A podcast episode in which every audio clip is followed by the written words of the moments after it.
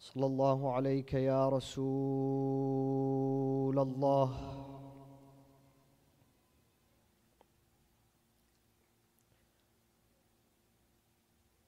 صلى الله وسلم عليك يا سيدي ويا مولاي وابن مولاي يا أبا عبد الله.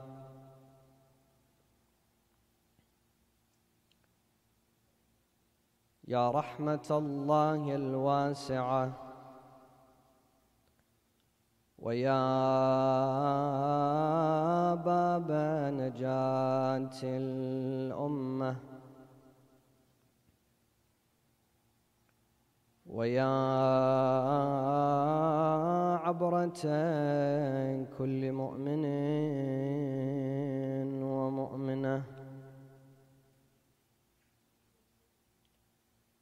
ما خاب والله من تمسك بكم. وأمن من لجأ والتجأ إليكم. يا ليتنا كنا معكم سادتي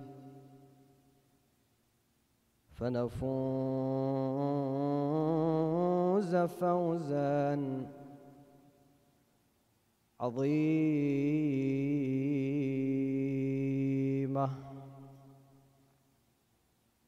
Let us place our right hands on our chests and greet Imam al Hussein. All together, Assalamu ala al Hussein wa ala Ali ibn al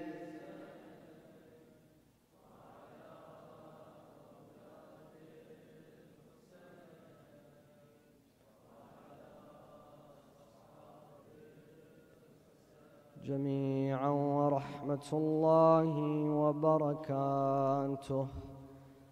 قال الله تعالى في محكم كتابه الكريم وقوله الحق وهو أصدق الصادقين.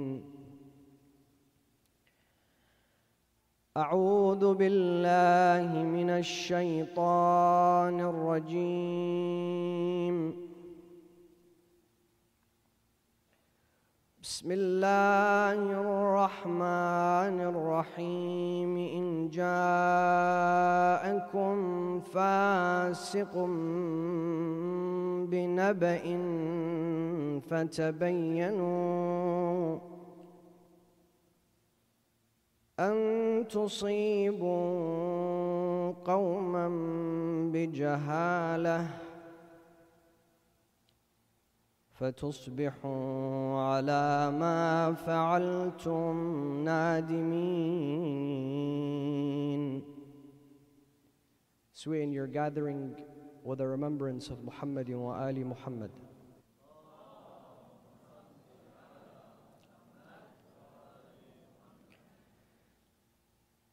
As a gift to the soul of Sayyidina wa Mawlana wa Muqtadana, Al Imam al Hussein and his honorable family and companions recite the second salawat.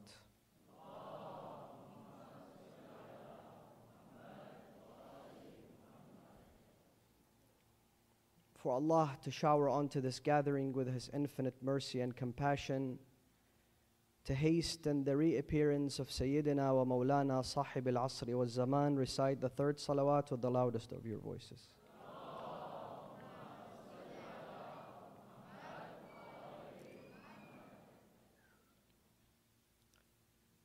In the sixth year after the migration of Rasulullah sallallahu alayhi wa alihi wasallam from the holy city of Mecca to the holy city of Medina, Rasulullah and his companions decided to embark on the minor, minor pilgrimage also known as Al Umrah al Mufradah.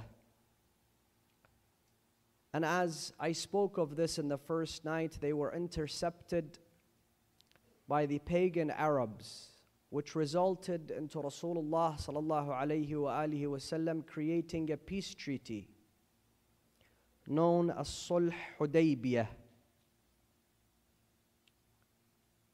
And in the seventh year, while Rasulullah was preparing to go back for the pilgrimage to Mecca, many of his companions came forward and told him, Ya Rasulullah, those pagan Arabs, they saw that we were wearing the ihram and we were not carrying any weapons. And we cannot defend ourselves if we were to be attacked by them. What must we do? And Allah subhanahu wa ta'ala revealed the 190th ayah from the Holy Quran. 190th ayah of chapter 2 from the Holy Quran, Surah Al Baqarah. Allah subhanahu wa ta'ala in this ayah states the following وَقَاتِلُوا فِي سَبِيلِ اللَّهِ And fight in the name of God. وَقَاتِلُوا فِي سَبِيلِ اللَّهِ الَّذِينَ يُقَاتِلُونَكُمْ Those who come forward to fight you. وَلَا تَعْتَدُوا And do not transgress. إِنَّ اللَّهَ لَا يُحِبُّ الْمُعْتَدِينَ For Allah dislikes the transgressors.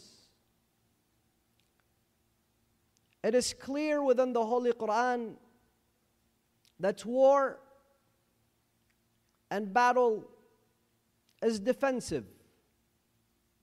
Allah subhanahu wa ta'ala orders the Muslims that you must retaliate and defend yourself against those who come to fight you. And if you defend yourself, you cannot transgress. You cannot go beyond defending yourself. And as you may have heard, two nights ago I read the declaration of Rasulullah sallallahu alaihi wasallam prior to any war and battle. I'll repeat some of its lines now. Rasulullah says to Ja'far ibn Abi Talib, who was heading the army towards Mu'tah, that when you go and you fight the enemies, there you may find individuals taking refuge to churches, monasteries, houses of worship. Do not disturb them. Do not instill fear in their hearts. Do not harm the plants. Do not harm the an- animals. Do not fight the elderly. Do not disturb the woman. Do not kill the minors.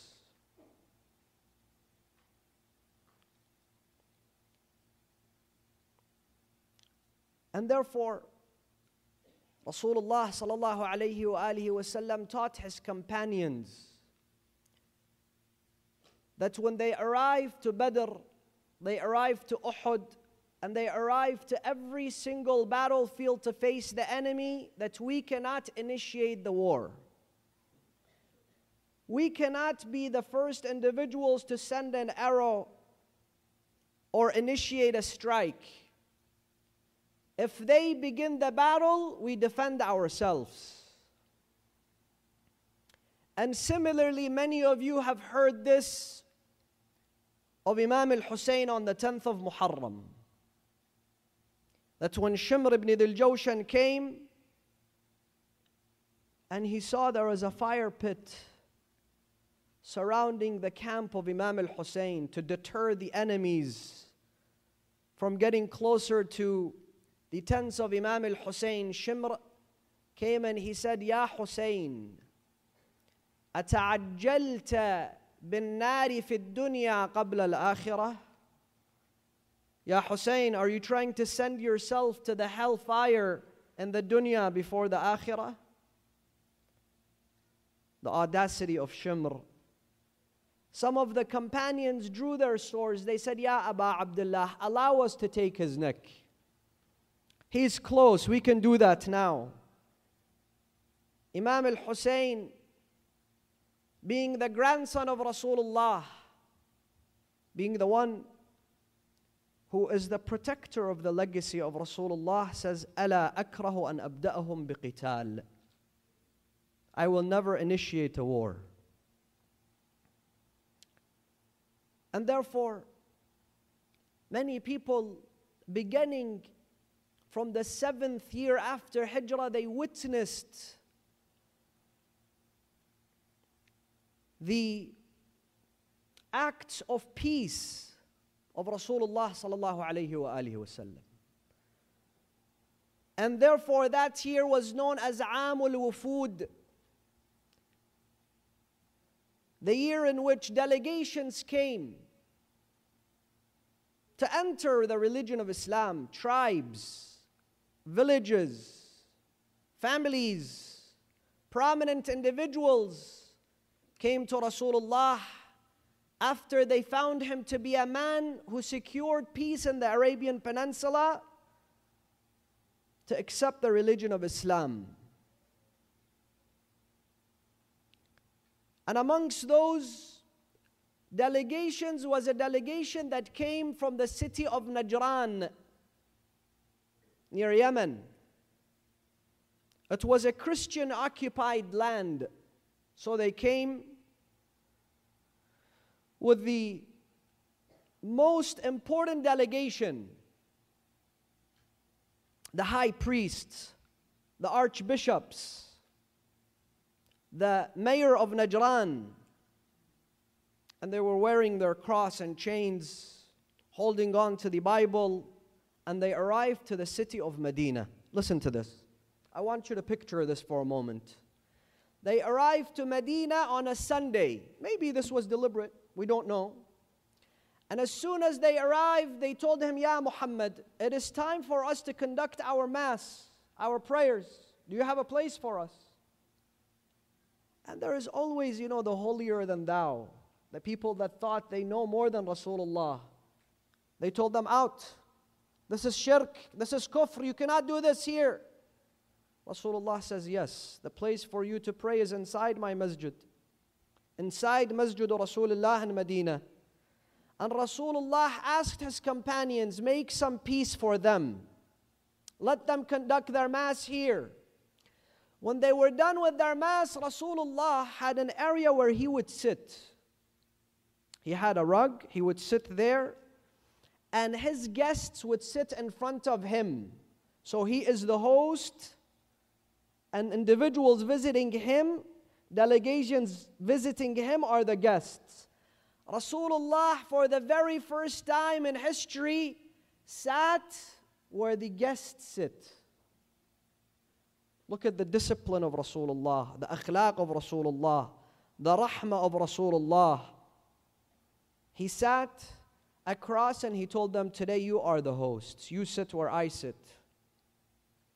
And they asked Rasulullah questions. You believe in Jesus. You believe that he did not have a father. If he does not have a father, how can you not also believe that he's the Son of God?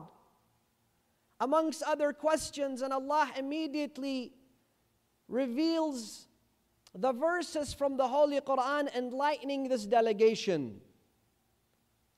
ضرب الله مثلا Allah subhanahu wa ta'ala says مثل عيسى ابن مريم عند الله كمثل آدم He says, Ya Rasulullah, tell this Christian delegation, do you not believe in Adam? Adam did not have a father nor a mother, and Allah created him. it does not make him the Son of God. And the same example goes for Jesus, the Son of Mary. The delegation leaves. But more and more people see the peaceful nature of Rasulullah sallallahu alaihi wasallam and until today. And it is, it is of extreme importance, brothers and sisters, for us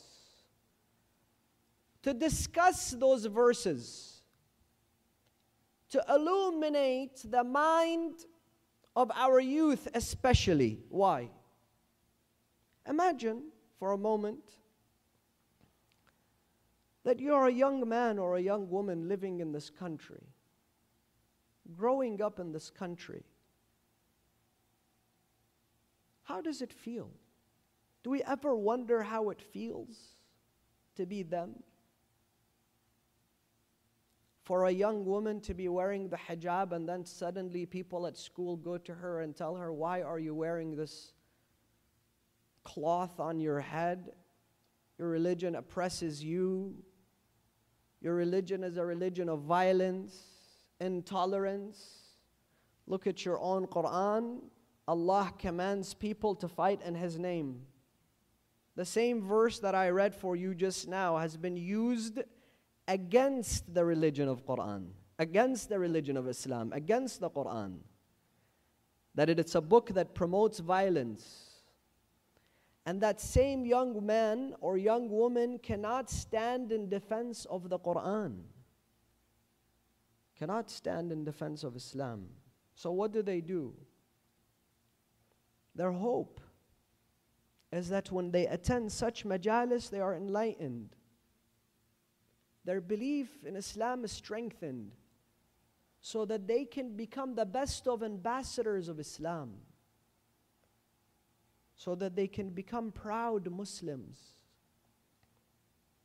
And some of us, we attend majalis 10 days, sometimes 60, for years in, years out. And if my child comes to me and says, Explain to me chapter 2, verse 190, I am incapable to explain to my child what that verse means. I am incapable to explain to my child, to my son, to my daughter, that Rasulullah sallallahu alayhi wa alihi wasallam was commanded to always take the route of peace. For in the religion of Islam, peace is a form of victory.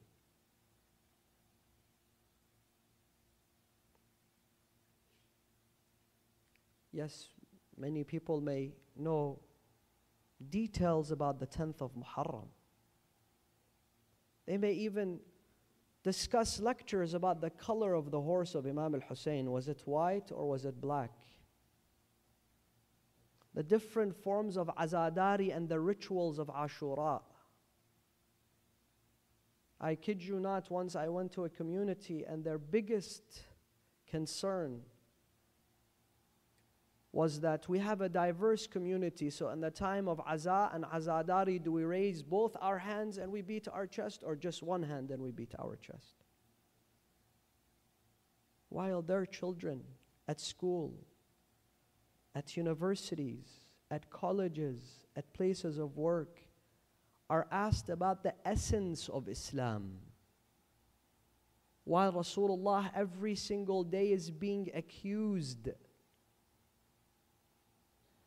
and defamed. And as all, you, all of you see today, the news discusses the burning of the Quran. Why? Why do people burn the Quran?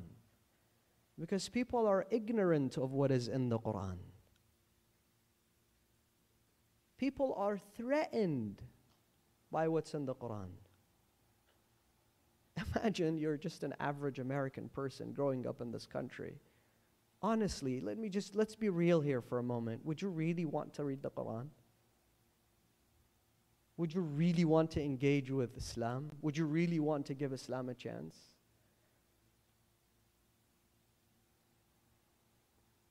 It is our duty to create real ambassadors, informed ambassadors, equipped ambassadors for the religion of Islam.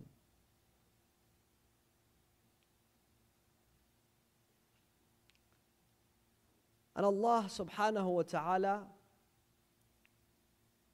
tells Rasulullah, Ya Rasulullah, this delegation came to you, they spoke with you.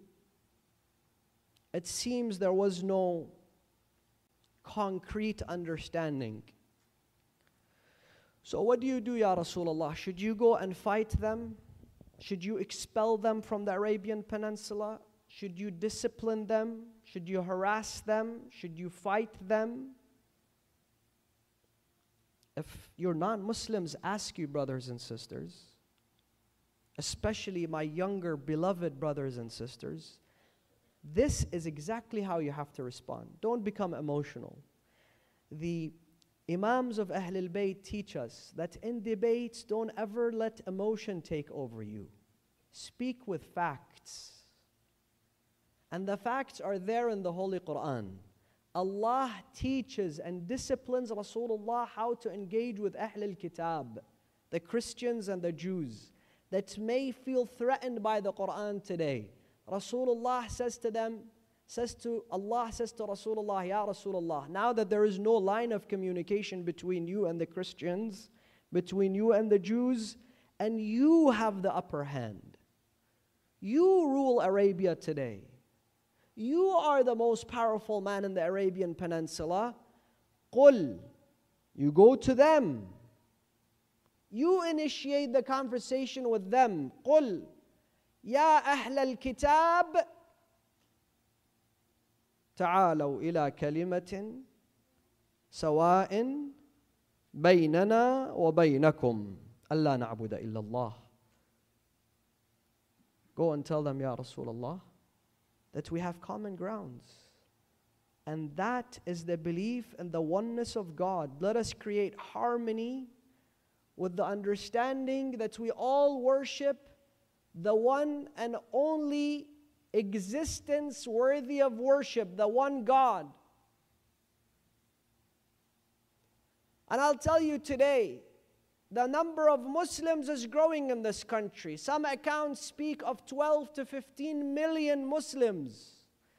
And you, brothers and sisters, are living in the second largest populated Muslim city in this country Houston, Texas, right after New York.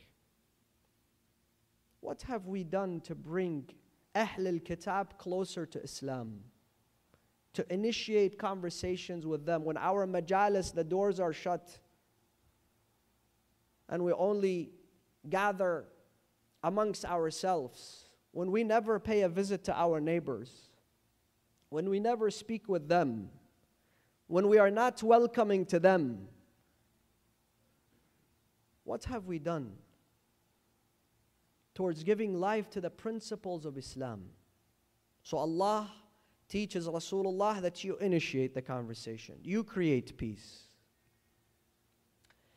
And similarly, we find that in the camp of Imam al Hussein, there was a huge diversity, though the number was not large. Some accounts speak of 72, some accounts speak of 90, some accounts speak of 100 companions on the 10th of Muharram for Imam al Hussein. But there you find the Christian Wahab al Kalbi, a Christian young man. There you find the Abyssinian, there you find the black slave John, there you find the Persian, there you find the Arab, there you find youngsters. There you find an 82 year old companion of Rasulullah sallallahu alayhi wa. How did Imam al Hussein create this harmony? How did he create this unity? How did it come about? And many of you, if not all of you, have been to the Arba'een walk. And if you haven't, it's a must. At least once in a lifetime, that you take the journey of Arba'een to the land of Karbala. Why? Because there you see something that your eyes would not believe. Words cannot describe what you see there. 20 million people gathered. There isn't a single fight. There isn't a single argument. Everyone is fed. Everyone sleeps at peace. Everyone has a sense of security. There are people who beg to serve you. There are people who empty their homes for the Za'ireen of Imam al Hussein. There are people who come and beg you, let me massage your feet. Let me wash your clothes. 20 million of them. The greatest, most peaceful gathering in the history of humanity. How is this all possible? It is possible because those people have gathered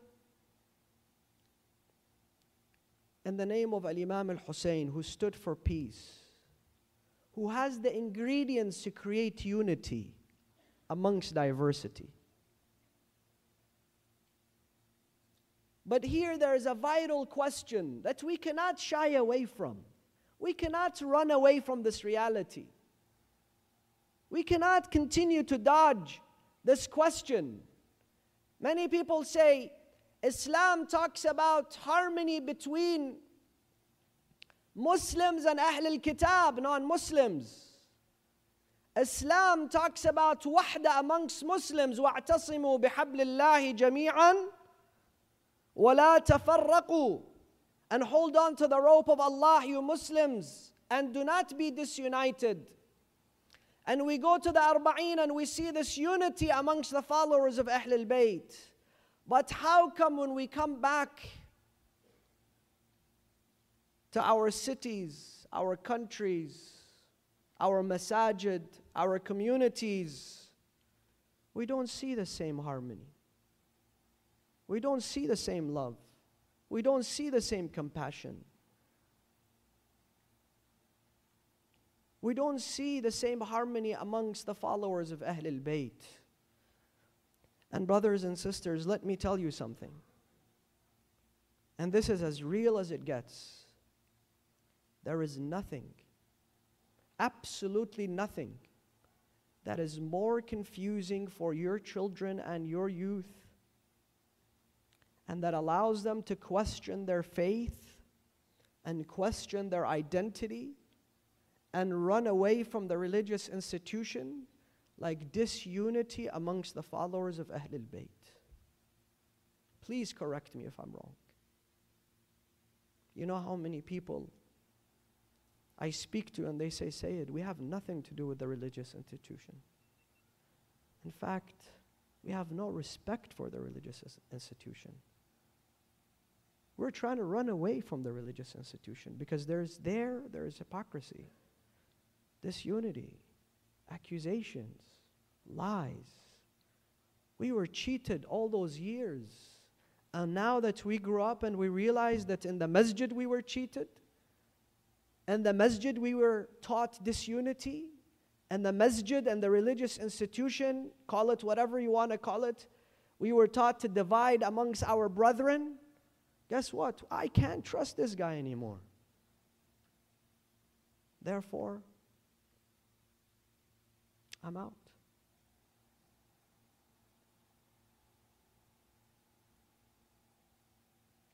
And let me tell you this there is nothing more heartbreaking to Rasulullah. Now you might say, Rasulullah, Rasulullah is dead. Do you not read the Quran? وَقُلِ اعْمَلُوا وَقُلِ اعْمَلُوا فَسَيَرَ اللَّهُ عَمَلَكُمْ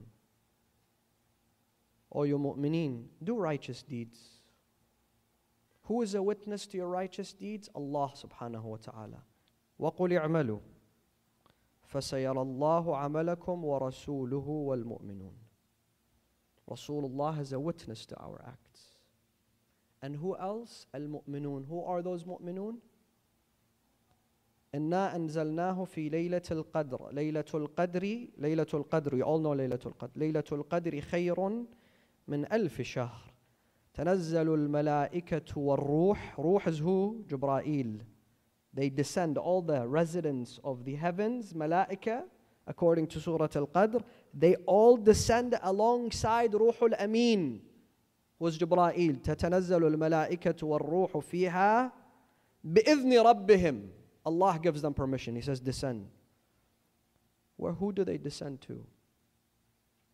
They descend onto Rasulullah and after, his, after Rasulullah, the Khalifa of Rasulullah, to your 12th Imam. Min kulli amr. And everything that you do is written there. Allah has a witness, Rasulullah has a witness, the Imam of your time is a witness. There is nothing more disturbing to the heart of Rasulullah and the Imam of your time than for us to create disunity amongst ourselves. Is it okay if we have difference of opinion? Absolutely. We're human beings. You will have difference of opinion with your wife, with your son, with your brother. But what is it that allows this family to continue with harmony? This family does not shatter and break. What is it? Flexibility. Having an open mind. Forgiveness. If I have a difference of opinion with you, keep an open mind. There is one tiny possibility that you could be wrong. Just a tiny possibility. Why? Because you didn't receive revelation from God that this indeed is the answer to the solution. You believe strongly in your opinion. That's fine. But can you put your hand on the Quran and say, I swear on the Quran that this belief is exactly what Allah says? Not a maraja in the book of Masail al-Shar'iyya, what do they say? Al-Ihtiyat. What does Ihtiyat mean? He does not have the answer. He's taking you towards precaution because he does not have a clear answer. And I tell you, there are thousands upon thousands of Ihtiyat in the book of Masail. In the family, when there's dispute between the father and the son, the mother and her daughter, there is a special ingredients that Allah speaks about in the Quran. وَجَعَلَ بَيْنَكُم مَوَدَّةً وَرَحْمَةً Allah has put a special ingredients in the family, and that is mawaddah, and that is to show your love for one another. Don't just say, I love you, son, but I'm always going to disagree with you. wa.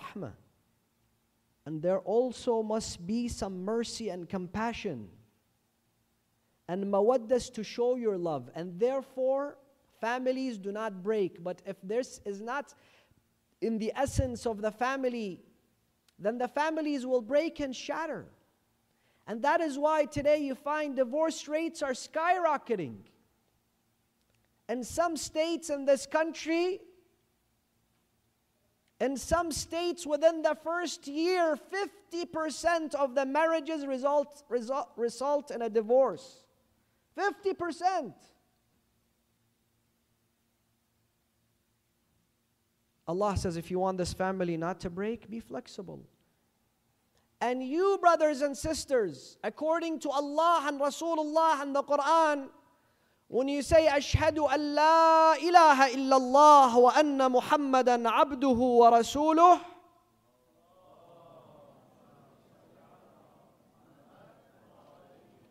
you become one family and you become one unit. Rasulullah sallallahu alayhi wa alihi wasallam, he paired Muslims as brothers. You all know this.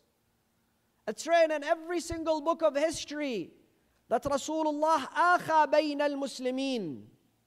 He said to every Muslim, choose a brother.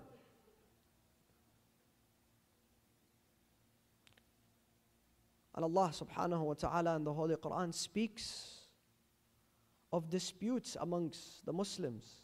He says if there is a dispute amongst the Muslims, it becomes wajib, mandatory upon the community of Muslims to create peace amongst them, to create tranquility amongst them.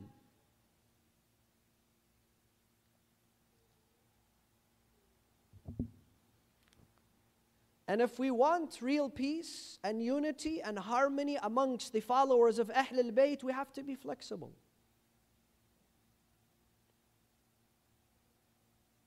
We have to show each other mercy. We have to show each other love and rahmah. We have to have compassion amongst each other. And I would like to speak of this topic in three points, very simple points. I don't want to make it complicated.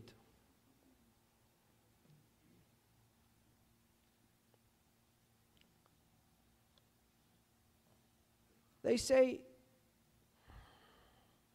that Mullah Nasruddin, he once stood up in front of his home and he started shouting in the village. Oh, village, oh, the people of the village, gather around, gather around, gather around. Some people probably, you know, they, they know that there's something funny that's going to take place. And there was no cinemas then. So they all show up in front of his home. He says, Look for my key. I lost my key. So they start looking in the grass, here, there, different places. Then they tell him, Mullah Nasruddin, are you sure this is where you dropped your key? This is where you lost your key? He said, No. So, where do you think you lost your key? He said, I lost my key inside the house. So they told him, Come on, seriously? You're making us stand here and look for the key. You're saying you lost the key inside the house. Why are you making us do this? He said, You don't understand. There is no lights inside the house. You won't be able to find the key we find sometimes we are looking for excuses to blame why the community is divided and our youth are running away from the religious institution. We blame them. That's the first thing we do. We blame the youth. Then we blame why? Because they're not there. They have nothing to do with their religion. They need to become more religious. They need to be more involved. Then we blame their parents. Shame on you. You don't bring your kids. Then we blame their schools. Then we blame the society. Then we blame Netflix, Hulu, Disney. But we never stop and say, as the religious institution, is there something that we need to look into maybe? Is there something that needs to be changed? Is there an alarm beeping and we don't listen to it?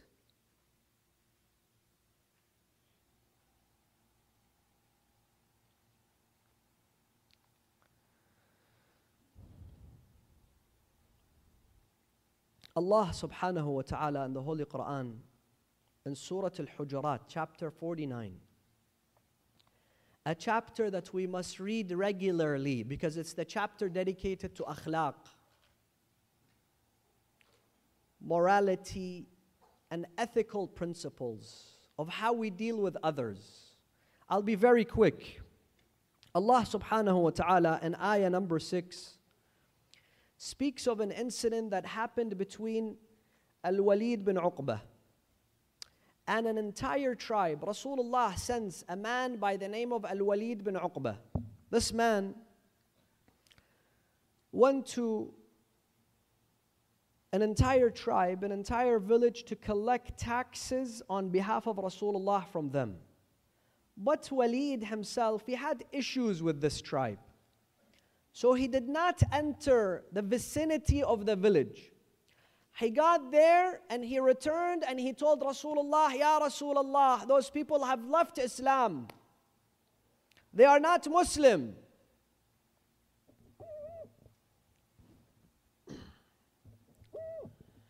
They weren't praying. And I went and I told them, give the zakat, and they tried to kill me. So some companions there were saying, Really? Let's gather an army and go and take the zakat. Rasulullah, hold on. Let's verify this news. Let's see if this guy is actually speaking the truth. Allah subhanahu wa ta'ala reveals this ayah. Ya ayyuhalladhina amanu. Me, you, and all the mu'mineen and muslimin around the world for the past 1,400 years until eternity. Listen, this is the word of God. إن جاءكم فاسق بنبأ فتبينوا if a person that is wicked, that is not trustworthy, comes to you with a piece of news, the first thing that you must do is you must verify. فَتَبَيَّنُوا Why? أَن تُصِيبُوا قَوْمًا بِجَهَالَةٍ Maybe you're going to accuse an individual or a group of people or a community while being ignorant of the truth. فَتُصْبِحُوا عَلَى مَا فَعَلْتُمْ nadimin. And then you will be regretful. Of course, some people, they don't really regret accusing others. They like it. But Allah is speaking of the day of judgment. On that day, you have no other option but to be regretful. Because there are some things Allah will forgive, and there are things Allah will not forgive. You can cry an ocean for Hussein. Some sins will be forgiven. And we have hadiths. But some sins will not be forgiven. Allah on the day of judgment says, The sins between me and you, I will forgive you. But the sins between you and haqqun nas, I cannot forgive you. They must forgive you.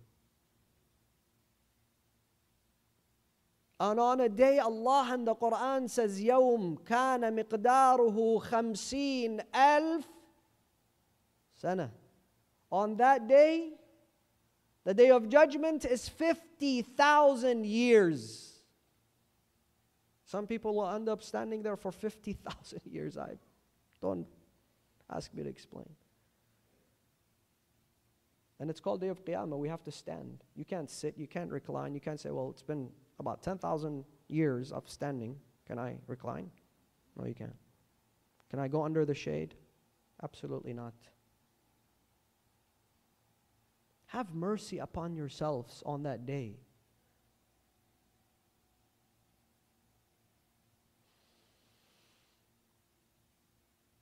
Allah subhanahu wa ta'ala teaches us the following that we only accept news, and this is a discussion in ilm usul al fiqh, Islamic legal theory. In terms of hadith reliability, who do we take hadith from? Number one, if it's not trustworthy, what do you do? You don't take the hadith. But more importantly, you can only take hadith and news from a reliable source. Sometimes this person, he's not a liar, but he's not a reliable source. There's a difference. What do I mean? If someone has not been, for example, to the holy city of Qom, and he has not seen, for example, the scholar there, the scholars there, and the hawza there, and the seminary there, and the seminarian lifestyle there, and he comes and he gives you an hour lecture about the seminary. And this person is not lying. He's read it in the books, he's heard it from other people. That person is not a reliable source. And I'll tell you why. A reliable source is someone who has seen with their own eyes, not heard with their ears. We will get to the criteria of what a reliable source is. So, an informed source, a trustworthy source, is the only way that a mu'min decides that this news is reliable. And let me ask you this Is Facebook a reliable source? What about Instagram? What about TikTok? What about WhatsApp? Since when did they become adil? But what do we do? What do we do? As soon as you get a WhatsApp, ooh, you put your hand down on that forward button, you select the entire contact list, forward. And the best part is, this has not been verified. I'm just forwarding it. What? Why are you forwarding it if you haven't verified? And guess what? What goes around the most, the truth or false? Thank you very much. Controversy, or for example, a hadith? No, controversy. False news.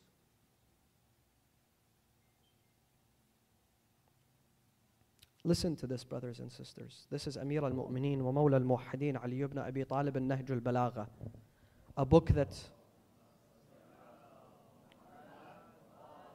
a book that we must regularly visit, a book that we must regularly read. He says, Ayyuhan nas, O people, this, even if non Muslims come across this, they will know the value of Ali. They will know the wisdom of Ali. They will know that Ali is the gate to the city of the wisdom of all prophets.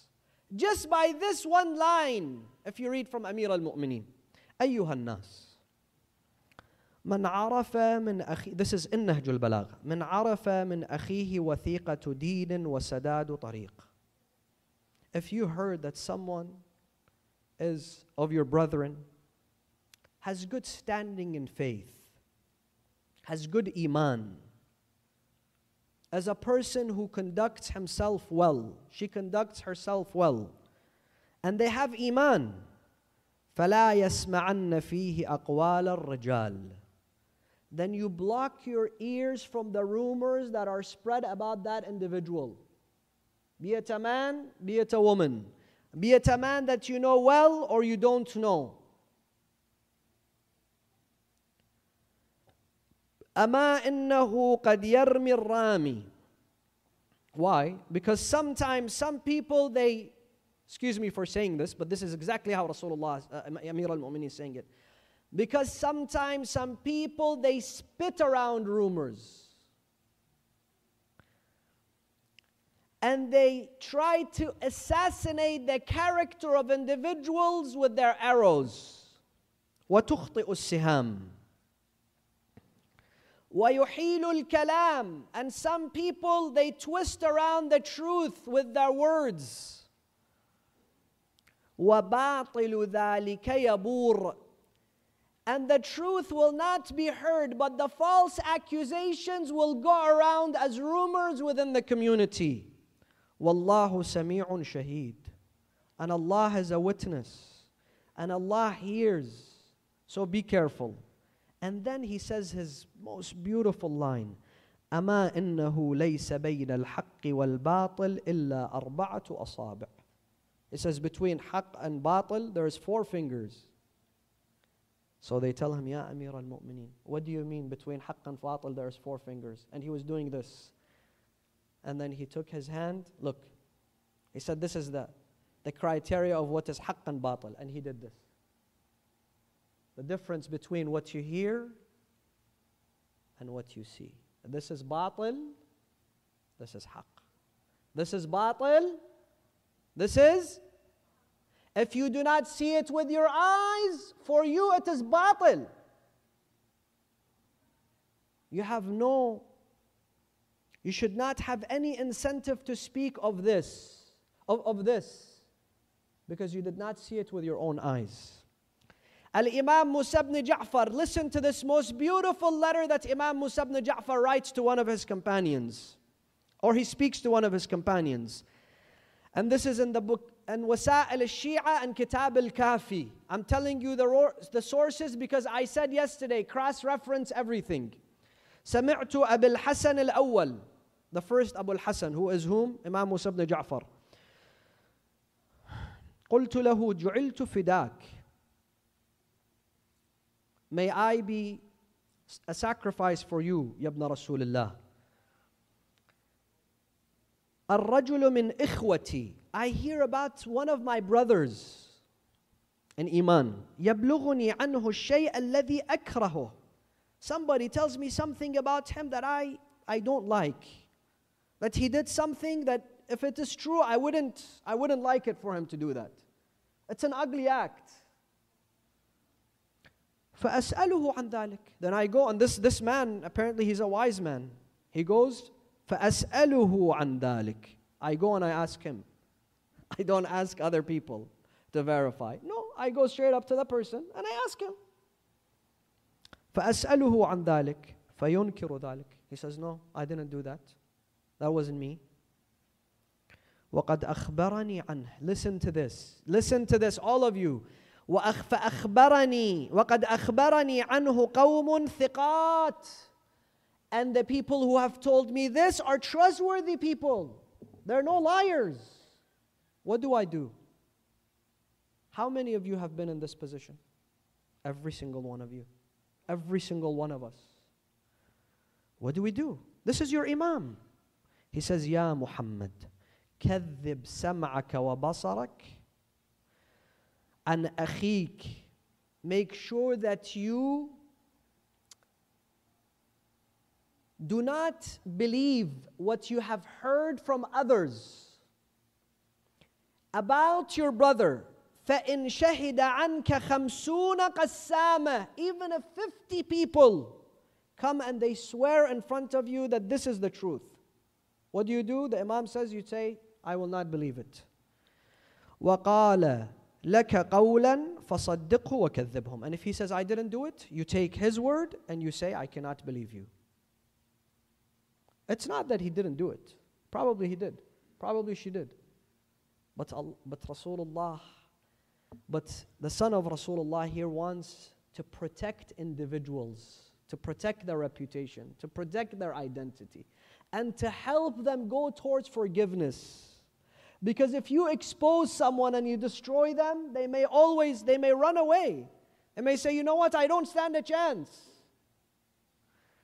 فصدقه وكذبهم and then what does he say ولا تذيعن عليه شيئا تشينه به and do not ever be amongst those who spread things negatively about other individuals about your brethren in faith وتهدم به مروءته and to destroy his reputation فتكون من الذين قال الله في كتابه فيهم and you will be amongst those individuals who Allah has described in the Quran إن الذين يحبون أن تشيع الفاحشة في الذين آمنوا لهم عذاب أليم Allah says that those who like to destroy the reputation of others from the mu'mineen awaits them an eternal punishment. Like I said, some sins don't count on them to be forgiven on the day of judgment. I don't have time. I have to read the last narration. Many of you have heard of Shah Abdul Azim, right? and he is known in the books of hadith as Sayyid Abdul Azim al Hasani. Barakallahu fikum. Imam Al-Rida salawatullahi alayh writes a letter to Sayyid Abdul Azim al-Hasani so that he shares it with me and you. You may go to 50 majalis, 100 majalis, 500 majalis your lifetime, but you may not come across a letter that was sent by Imam al Rida to each and every one of you. Tonight I'm unveiling this letter to you. Read it. Imam Rida wrote this for you. He says, روي عن عبد العظيم عن أبي الحسن الرضا عليه السلام قال يا عبد العظيم أبلغ عني أوليائي السلام First of all, Imam al-Rida sends his salams to you. So say alaykum as-salam to Imam al-Rida. He sends his salam and his peace to his awliya, those who attribute themselves to him those who follow him, those who love him. And then what does he say? وَقُلْ لَهُمْ And tell them, لا يجعل الشيطان على أنفسهم سبيلا Do not allow the shaitan to take over you. What does this mean? ومرهم بالصدق في الحديث Give them a command that they may always speak the truth. صدق الحديث not rumors, not lies, not accusations, not ghiba. If you speak, only speak the truth. بصدق الحديث وأداء الأمانة and to deliver the amana. The amana to the people and the amana to Ahl al-Bayt. When the Ahl al-Bayt re- refer to the amana, it means the dues of Ahl al-Bayt. The khums that you have in your pockets, that belongs to the Ahlul Bayt, it must be delivered to them. This is a command from Imam al-Rida to every one of us. What else? وَأْمُرْهُمْ بِالسُّكُوتِ Allahu Akbar. Imagine this. And tell them to be quiet, to be silent, to observe silence. What does this mean? That we don't speak for the rest of... No, no, no, no. A wise man understand what this means. It means don't speak in matters that don't relate to you. If you feel you should be quiet in this circumstance, take the route of silence. Not everything that you know you speak of. You don't have to comment on everything. You don't have to be involved in every little petty issue. Silence is gold, Amir al Mu'mineen says. وترك الجدال فيما بعضهم فترك الجدال فيما لا يعنيهم and do not get into arguments that do not relate to them. Allahu Akbar. If we only do this one. Don't get involved and don't have arguments and things that do not pertain you. This is from Imam al-Rida direct, directly to his followers. And then وَإِقْبَالِ بَعْضِهِمْ عَلَى بَعْضٍ And tell them to be friends with each other. وَالْمُزَاوَرَةِ And to visit one another. فإن ذلك قربة إلي Don't do it for them. Do it قربة إلي. If you want to seek nearness to me and make me happy, do this. Visit one another. Honor one another. Be friendly with one another. ولا يش ولا يشتغلوا أنفسهم بتمزيق بعضهم بعضا and do not spend time destroying one another and ripping each other apart. This is Imam al-Rida. This is not some marji' or some ayatollah or some sheikh or some sayyid. This is Imam al-Rida. If you're a follower of Imam al-Rida, this is a letter from you, from him to you. Then he says, listen to this. فَإِنِّي آلَيْتُ عَلَى نَفْسِي I have, swoke, I have sworn and taken an oath upon myself. أَنَّهُ مَنْ فَعَلَ ذَلِكَ If somebody is involved in destroying another one of the individuals that attribute themselves to me.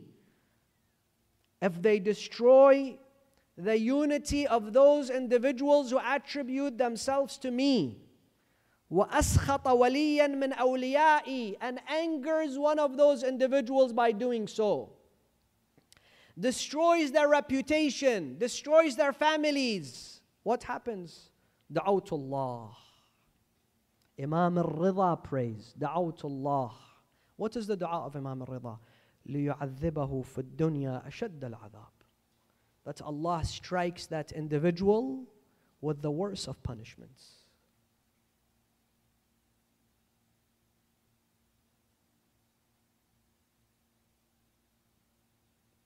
Sometimes we do need moments of silence in speeches because this is a lot. A lot is being said here. And some of us are very, very far away from this. دعوت الله ليعذبه في الدنيا أشد العذاب وكان في الآخرة من الخاسرين and in the day of judgment he will be amongst the losers there you don't say Ya Imam al-Rida I am your Imam please I am your follower please find me here he's telling you that you will be a loser None of you, inshallah, the person who does this. وعرفهم أن الله قد غفر لمحسنهم Allah will forgive you if you don't do this وتجاوز عن مسيئهم and Allah will wash away your sins إلا من أشرك به unless you do shirk أو آذى وليا من أوليائي أو أضمر له سوء except those who have ill intentions towards one of our followers, one of our lovers.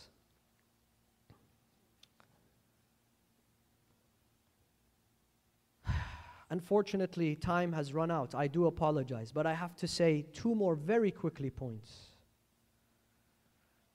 Avoid creating loyalties above the loyalty that you have towards the Ahlul Bayt.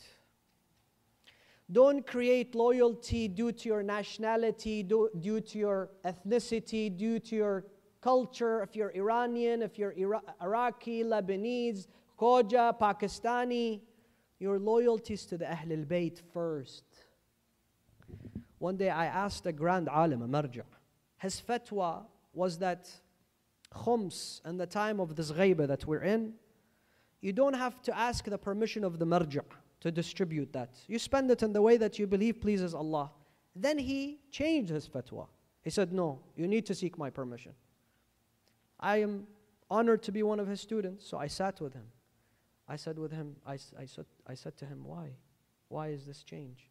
He says, Because our people don't know how the money is meant to be spent. I said to him, Please explain.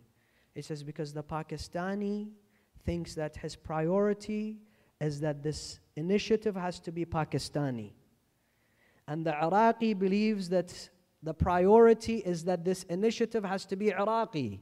And the Lebanese, the same. The Iranian, the same. The Indian, the same. But the idea is that the priority should be Rida Allah and the Rida of the Imam of our time. Our people cannot distinguish this. That's why I went back on my fatwa.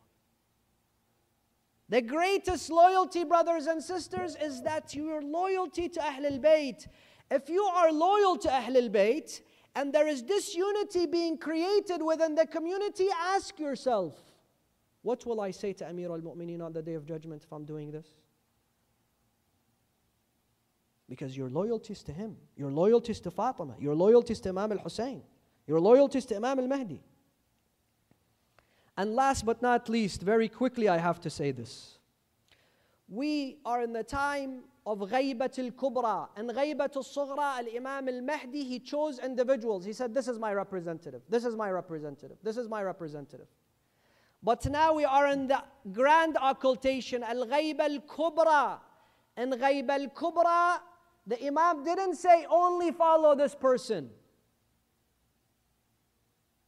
So you are free to choose amongst the ulama. And if you follow someone else, if you follow another marji', if you follow another faqih, and you know that he gets you to Allah and the Ahl al Bayt, God bless you. We don't need to fight.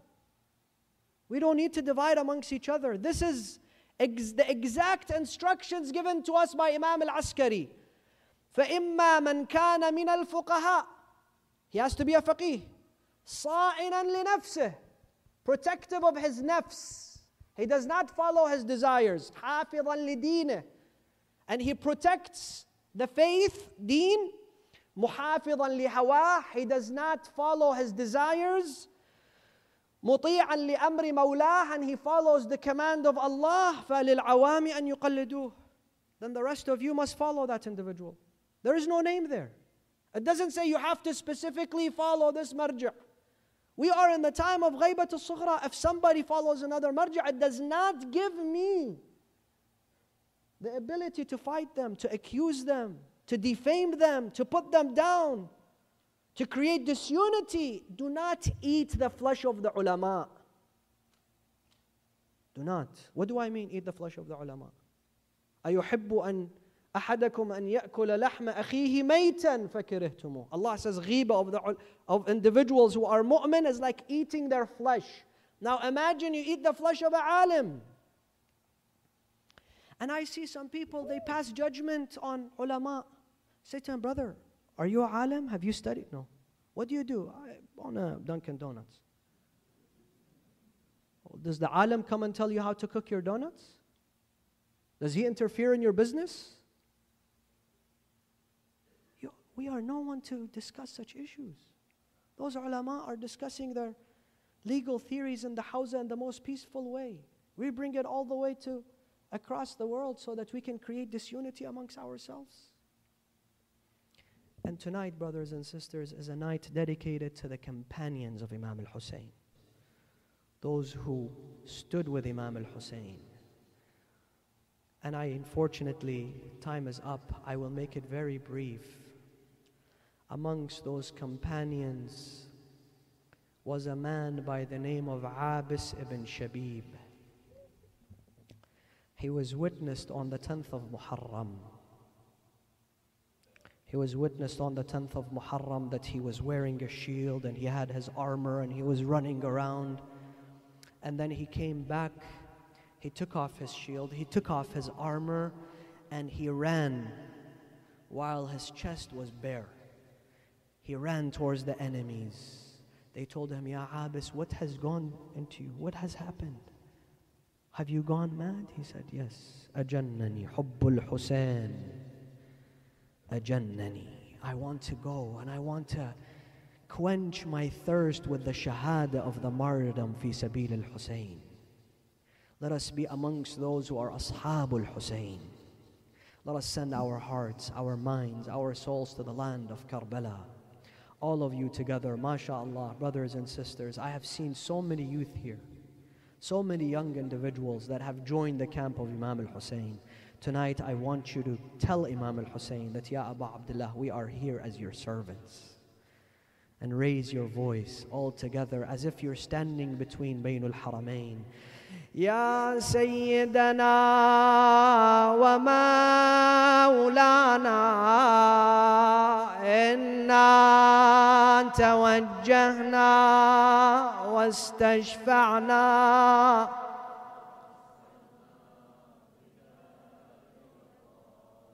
وقدمناك بين يدي حاجاتنا.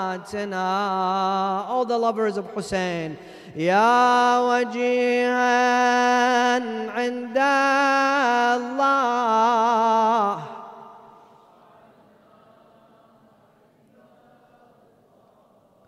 يا وجيها عند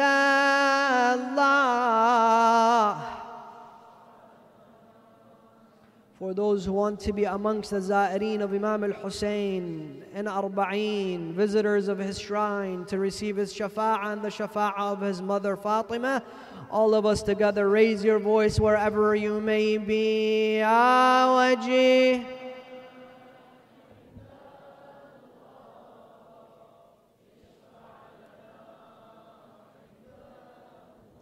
Brothers and sisters, I do apologize. Tonight we will be delayed for Salah because it is time for Azah. But I tell you this the topic was of extreme importance for our community. And also, Salat al Jama'ah, its thawab is mighty. And all of the ulama have said we have an hour window.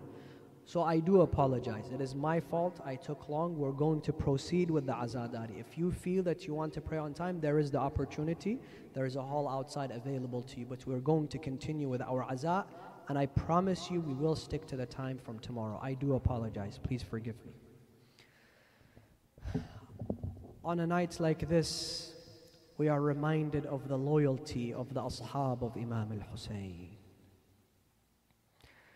Al Imam al Hussein stood on the eve of the 10th of Muharram around the tent and he was cleaning around the tents and he was reciting eulogy for himself. As Sayyidah Zainab saw him, she said, Ya Abu Abdullah, why are you cleaning around those tents in the middle of the desert? He says to her, Oh, my sister Zainab, Tomorrow my aitam will be running away from one tent to another in this location. I want to make sure that they don't fall and get hurt. Ya Aba Abdullah, I see you sharpening your sword and you are reciting your own eulogies. He says, Ya Zainab, how can I not when this life has not left me with any nasr and any mu'in, anybody that's going to stand to defend me, to defend my family, to defend my haram, and that moment, some of the companions, they overheard this conversation between Imam al-Hussein and Sayyida Zainab. So the Ansar went inside the tent and he, they said to each other, let's stand up and let's tell Zainab that tomorrow we're going to be there. We're going to stand for Hussein. We're not going to let Hussein stand alone. We're going to go before Bani Hashim. We're going to go before Imam al-Hussein and they called out, Ya Aba Abdullah, come, we are repaying our allegiance to you. Just like tonight you are repaying your allegiance to Imam al Hussein, those individuals were they to pay, repay their allegiance to Imam al Hussein. Muslim ibn Awsaja said, Ya Aba Abdullah, tomorrow, if they kill me and they chop my body into pieces, and they burn me and they turn me into ashes and they throw the ashes into the skies and they do this 1,000 times with me, I will still gift my life to you, Ya Aba Abdullah. Another one comes and says, Ya Aba Abdullah, look at my white beard. Habib ibn Madahir al-Asadi in his 80s, companion of Rasulullah. I have not dyed my beard. It is all white. Tomorrow my beard will be ready. I will dye my white beard with the stains of my blood from my neck for you, Ya Aba Abdullah. And on the 10th of Muharram, Imam al Hussein assembled his camp. He gave the standard to his brother Abul Fadl al Abbas, and he kept Muslim ibn Awsajah and Habib ibn Madahir on the right and the left side of the army, and he stayed in the center of the army, and he witnessed the 25,000 individuals in front of him, and he raised his hands and he says to Allah, ilahi oh Allah I seek sabr and patience from you. Oh Allah oh Allah I am pleased with the destiny that you have chosen for me. Suddenly an arrow came from the camp of Umar ibn Sa'd and it landed in front of Imam al-Hussein Imam al-Hussein told, tells his companions ألا يا أصحابي إن هذه رسائل القوم إليكم فعليكم بالصبر والجهاد Oh my companions, this is the first invitation from those guys to you. It is time for jihad. It is time for you to stand and defend your imam. One after another they went and I want to speak of one companion from the ashab tonight. Every one of those companions were slain. They fell martyrs. One of them was a black slave. Imam al-Hussein had freed him. He says, John, you are free. You can go. He says to Ya Aba Abdullah, all those years I was with you when you were taking care of me, when you were loving me, when you were housing me. Now that you are all by yourself here and you freed me, you think I'm going to neglect you? I'm going to leave you. And he went and he fought. He fought as a brave man, as a free man. And when he fell, what did Imam al Hussein do? Imam al Hussein, brothers and sisters, he came and he put his cheek on the cheeks of John. And he said to everyone throughout history that Hussein, the grandson of Ali, the grandson of Muhammad, and the son of Ali, is an equal to this person when they are in the eyes of Allah subhanahu wa ta'ala. He carried his body one after another. Habib ibn Madahir and Muslim ibn Awsajah all fell martyrs. Imam al Hussein came out and he shouted out, I don't know how you can bear this. Allah هل من ناصر ينصرنا ألا هل من مغيث يغيثنا ألا هل من ذاب يذب عنا ونحن آل بيت رسول الله ألا هل من مناد وحسينا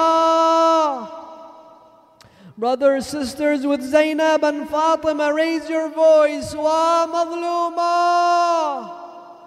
wa shahida, wa ghariba. Imam al-Hussein then witnessed a young boy, a young boy who could not carry the sword. He was dragging the sword and coming towards Imam al-Hussein. Imam al-Hussein says to him, Oh young man, you must go back and return to your mother. Your father has just been killed and I cannot accept you as an offering. Allahu Akbar. He goes back to the tent of his mother. Suddenly, Imam al Hussein sees that this mother is being held, as the son is being held by his mother. She's bringing him. She says to him, Ya Aba Abdullah. أتذكل أمك الزهراء بولدها الحسين your mother Fatima, she's going to be crying for her son Hussein, and I won't be crying for my son, Ya Aba Abdullah. Please accept him as an offering. Imam al Hussein allows this young man to go to the battlefield. What does he recite? All of you Husseinis, I don't care what language you speak, you all have those lines memorized with this young boy. Amiri Hussein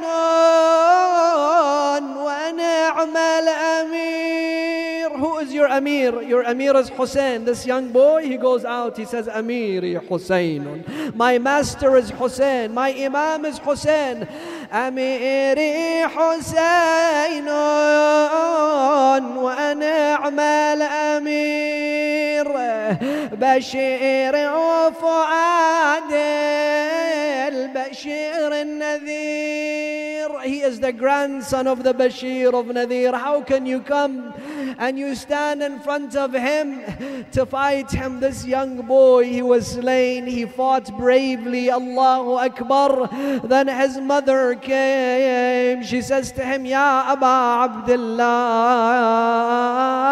Ya Aba Abdullah, are you pleased with what I have done for you? I ask you, sisters, have you asked yourself, what have you done for Imam al Hussein in preparing soldiers for him on the 10th of Muharram that live amongst us today? Allahu Akbar, Ya Aba Abdullah, we want a glance from you at this majlis so that we all become your servants, inshallah.